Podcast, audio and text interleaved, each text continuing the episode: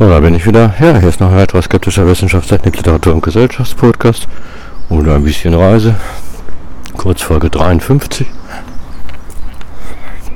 Wirklich nur eine Kurzfolge äh, zum religiösen Pluralismus.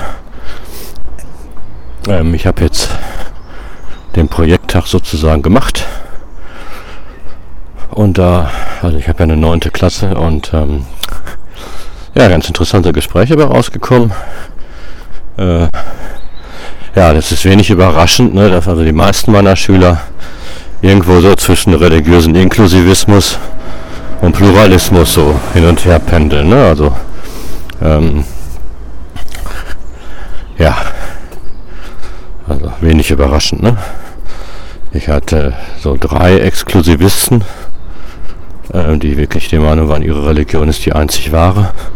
Davon zwei Christen und ein Moslem. Ne? Also immerhin leichter Vorsprung der Christen. Äh, Etwas überraschend fand ich auch, dass die Einteilung der ganzen Personen, die wir in diesen Projekttagen festgestellt äh, kennengelernt hatten, ziemlich äh, konsensmäßig funktionierte. Also es gab immer höchstens die Frage, hm, ist er jetzt Inklusivist oder ist er Pluralist? Ne? Und ähm, ja, die Religionspädagogin in der Synagoge, die war entweder Inklusivistin oder Pluralistin. Wahrscheinlich aber eher, also Inklusivistin, ne, mit an der Grenze zur Pluralistin. Die Frau in dem Hindu-Tempel war eindeutig Pluralistin.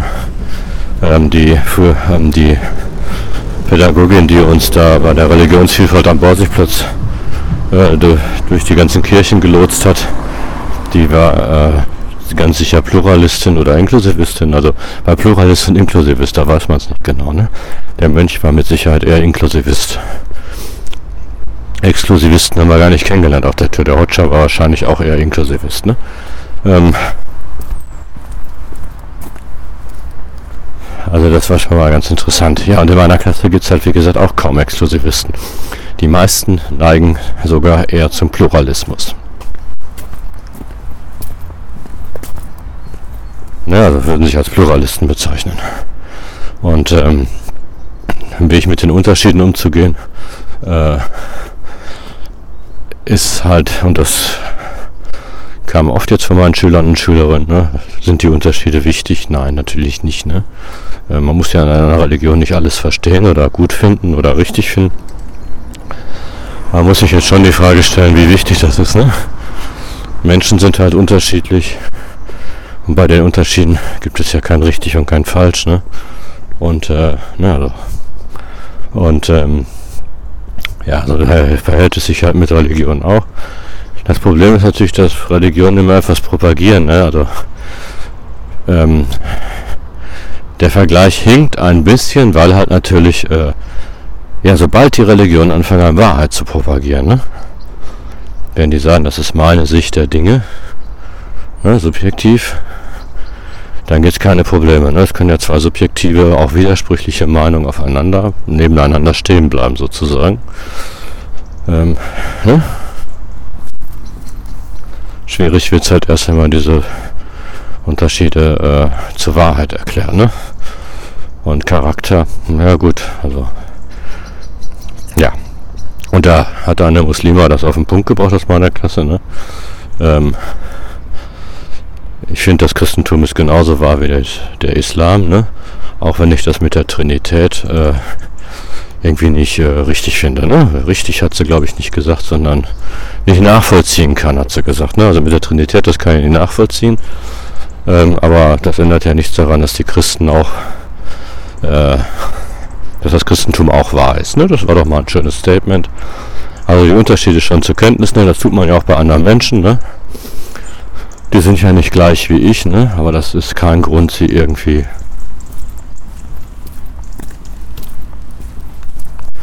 verändern zu wollen oder mir ähnlich zu machen. Ne? Das ist ja der Punkt der Mission. Ne? Ich will andere Menschen mir ähnlich machen. Das ist natürlich äh, gewalttätig. Ne? Schon der Wunsch ist äh, schlecht. Ne? Also der Wunsch, andere Menschen mir ähnlich zu machen, das ist äh, schlecht. Ja, und das hat nicht nur ich verstanden, sondern auch die Schüler und Schülerinnen meiner Klasse, jedenfalls die meisten. Die haben damit nichts am Hut. Also erstaunlich tolerant, fast schon lässiger Umgang mit der eigenen Religion. Ähm, also mit dem Wahrheitsbegriff der eigenen Religion, nicht mit der eigenen Religion. Denn da gehen die ganz und gar nicht lässig mit um. Ne? Also sowohl die Christen, die wenigen, die es in meiner Klasse gibt, als auch die Moslems und Muslimas ähm, und Christinnen ähm, nehmen ihre Religion größtenteils ziemlich ernst. Ne? Also gibt es natürlich starke Variationen. Ne? Von einmal die Woche Gottesdienst bis äh, wenigstens äh, die wichtigsten Feste. Ne? Also gibt es ja im Christentum auch. Also es gibt halt Abstufungen. Und äh, ja, was auch auffällig ist, ist, dass einige Schüler und Schülerinnen meiner Klasse erstaunlich viel religiöses Wissen haben. Das zieht sich jetzt durch alle Religionen durch. Ne? Man sollte ja meinen, dass das irgendwie nicht mehr so nicht mehr so Anbach ist. Ne? Also man sagt ja, alles wäre auf dem Rückzug, aber ähm, für meine Klasse gilt das scheinbar nicht so richtig. Ne?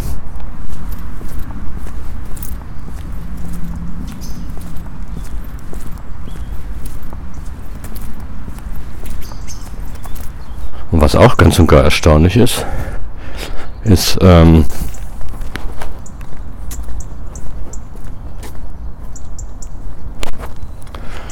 ist, dass äh, die Moslems sich sehr intensiv mit der Trinität auseinandergesetzt haben. Und die Muslimas. Also, ja. Und die Unterschiede sind da. Also ich hatte jetzt mal den Unterschied mir nochmal so klar gemacht, wie wie stark abstrahiert doch das islamische und auch das jüdische Gottesbild ist. Äh, ist ja viel abstrakter als das christliche, nicht so erdverbunden, muss man wirklich sagen, muss ich wirklich sagen. Kann ja sein, dass ich das so wahrnehme, ne? aber die Vorstellung, dass in einer Moschee eine Statue von Mohammed steht, vor der Kerzen brennen, äh, als ich das mal so vorgeschlagen habe, haben die Muslime und Moslems natürlich ähm, äh, innerlich gegrinst, ne? weil das absurd ist. Ne? Die Vorstellung ist völlig absurd.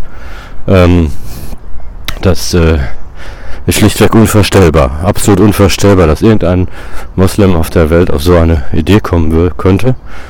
Und das gilt ja auch fürs Judentum. Ne? Also Judentum. Eine Statue von Moses in einer Moschee ist völlig un äh, Moschee, in einer Synagoge ist völlig undenkbar. Ne?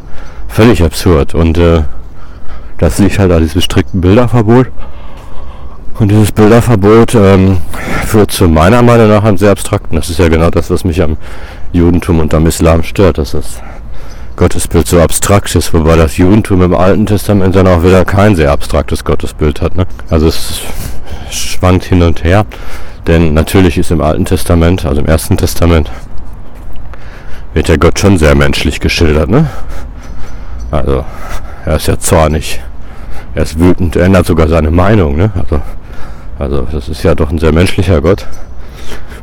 Und es wird ja auch immer wieder betont, dass, dem, dass der Mensch dem Gott sehr, sehr ähnlich erschaffen wurde. Ne? Also dass Gott den Menschen sehr, sehr ähnlich erschaffen hat. So. Und, aber er darf halt nicht dargestellt werden.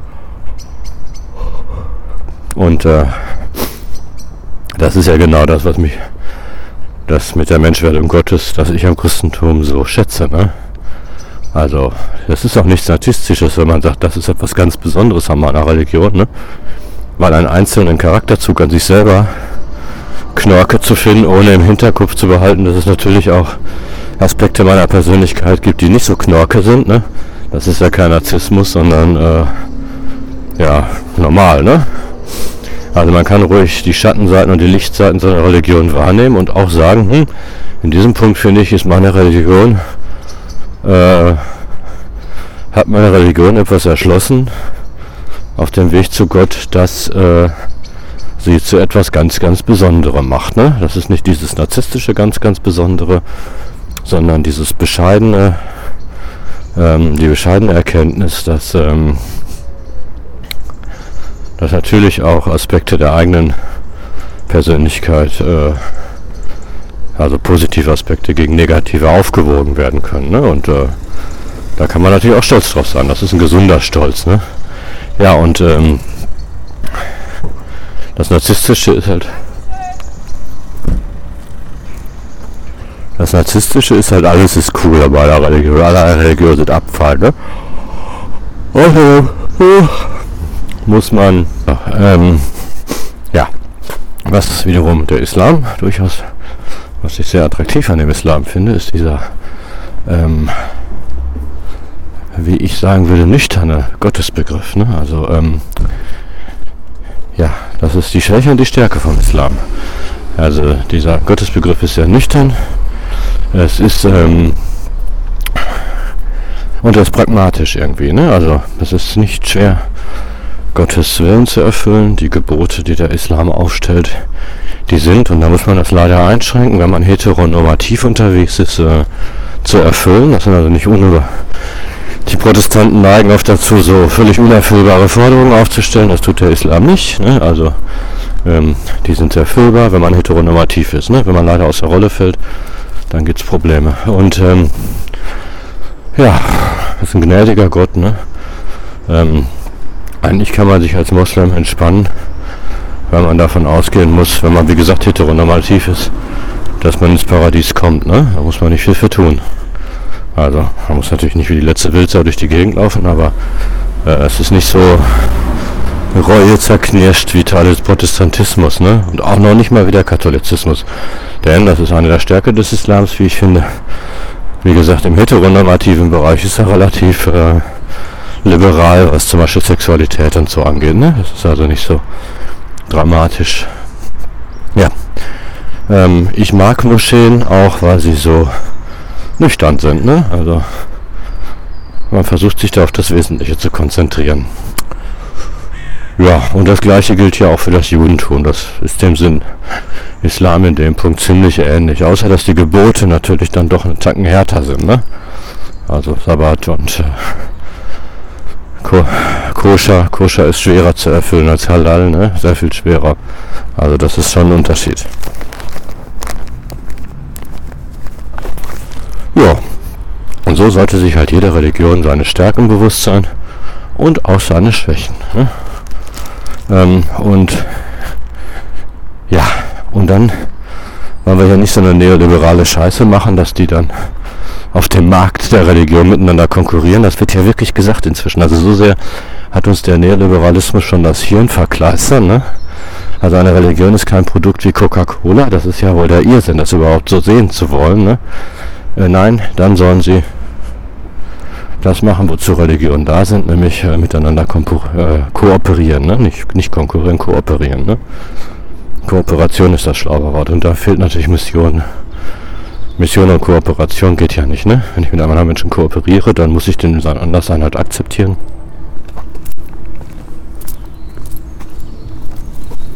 Ivo!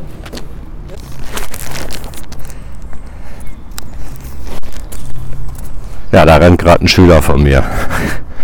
Der ist, ähm, ja, der ist 44 und wenn die Schüler zu spät kommen, dann lassen wir sie nicht mehr rein. Und äh, also einige lassen wir es schon rein. Und äh, ich darf natürlich zu spät kommen, weil ich habe ja einen Schlüssel. Und ich komme heute wahrscheinlich eine Minute zu spät. Aber vielleicht gehe ich jetzt doch etwas schneller. Okay, ähm, ich gehe, ich, gerade durch den Blücherpark, durch den Dortmunder Norden. Ja, okay, da ist uns der Neoliberalismus echt das Hirn verseucht. Ne? Es ist echt übel, wie sich diese ganze äh, Konkurrenzscheiße durch unser, also der ähm, Religionen sollten nicht neoliberal sein, ne? Nie und nimmer, ne? Ähm, die sind geradezu die Antipode zum Neoliberalismus. Das der Neoliberalismus ist ja nichts weiter als Sozialdarwinismus 2.0, ne? Ähm, das ist natürlich und da haben die Religionen auch immer tapferen Widerstand geleistet. Da muss man sie loben. Ne? Also ähm, Religion haben diese Hardcore-Naturalisten, äh, Darwinisten 2.0 daran gehindert, dass sie ihre Euthanasie-Scheiße komplett durchziehen konnten. Ne? Also da muss man schon sagen, ja, und da sollten sie weiter Widerstand leisten. Das ist Aufgabe der Religion, Menschen zur Kooperation zu bewegen. Ne? Menschen in Verbindung zueinander zu bringen und zu Gott zu bringen. Das ist Aufgabe von Religion. Und äh, das bedeutet Kooperation. Ne? Also die Weltreligionen sollten miteinander zu kooperieren, um ihre ethischen Forderungen, dass Menschen gefälligst friedvoll, liebevoll miteinander umgehen sollen, die Würde des Menschen achten und zwar die Würde um ihrer selbst, also weil der, der Mensch hat Würde, weil er halt Mensch ist, nicht weil er irgendwas tut, ne? Oder irgendwas leistet. Äh, das ist also Aussage der Religion. Und äh, damit ist auch die USA in vielen Punkten religionslos geworden, weil die so einen Neoliberalisten Coca-Cola-Christentum da haben. Ne? Das ist ein neoliberales Coca-Cola-Christentum, das quasi wie so ein Produkt vermarktet wird. Ne? Das halten die für Knorke, aber das ist natürlich das Ende jeder Religion. Ne? Und damit ist das Ding gar keine Religion mehr. Ne? Okay. Ja, und sie argumentieren übrigens auch so, als wenn sie ein Produkt vermarkten würden. Ne? Und Mission ist dann nichts weiter als Werbung. Damit ist die Religion völlig sinnentleert. Ne? Das ist keine Religion mehr. Okay, also Mission verbietet sich aus diesem Aspekt, weil das halt kein Produkt ist und weil Menschen nicht konkurrieren sollten. Das ist kein, nicht der Wille Gottes, sondern kooperieren sollten. Ne? Okay. So, ich denke mal, damit bin ich durch. Das trifft sich auch ganz gut, weil ich gleich an der Schule bin. Das auch noch ein weiterer skeptischer Wissenschaftstechnik, Literatur und Gesellschaftspodcast. Und ein bisschen Reise. Eine Kurzreflexion meines Projekttages zur religiösen Toleranz. Ja, wenn es euch gefallen hat oder nicht gefallen hat, Anreger oder Kritik hat, dann schreibt mir doch einfach eine E-Mail an eilig-podcast.yahoo.de, eilig-podcast.yahoo.de, eilig-podcast.yahoo.de. Ja, bis zum nächsten Podcast. Tschüssikowski.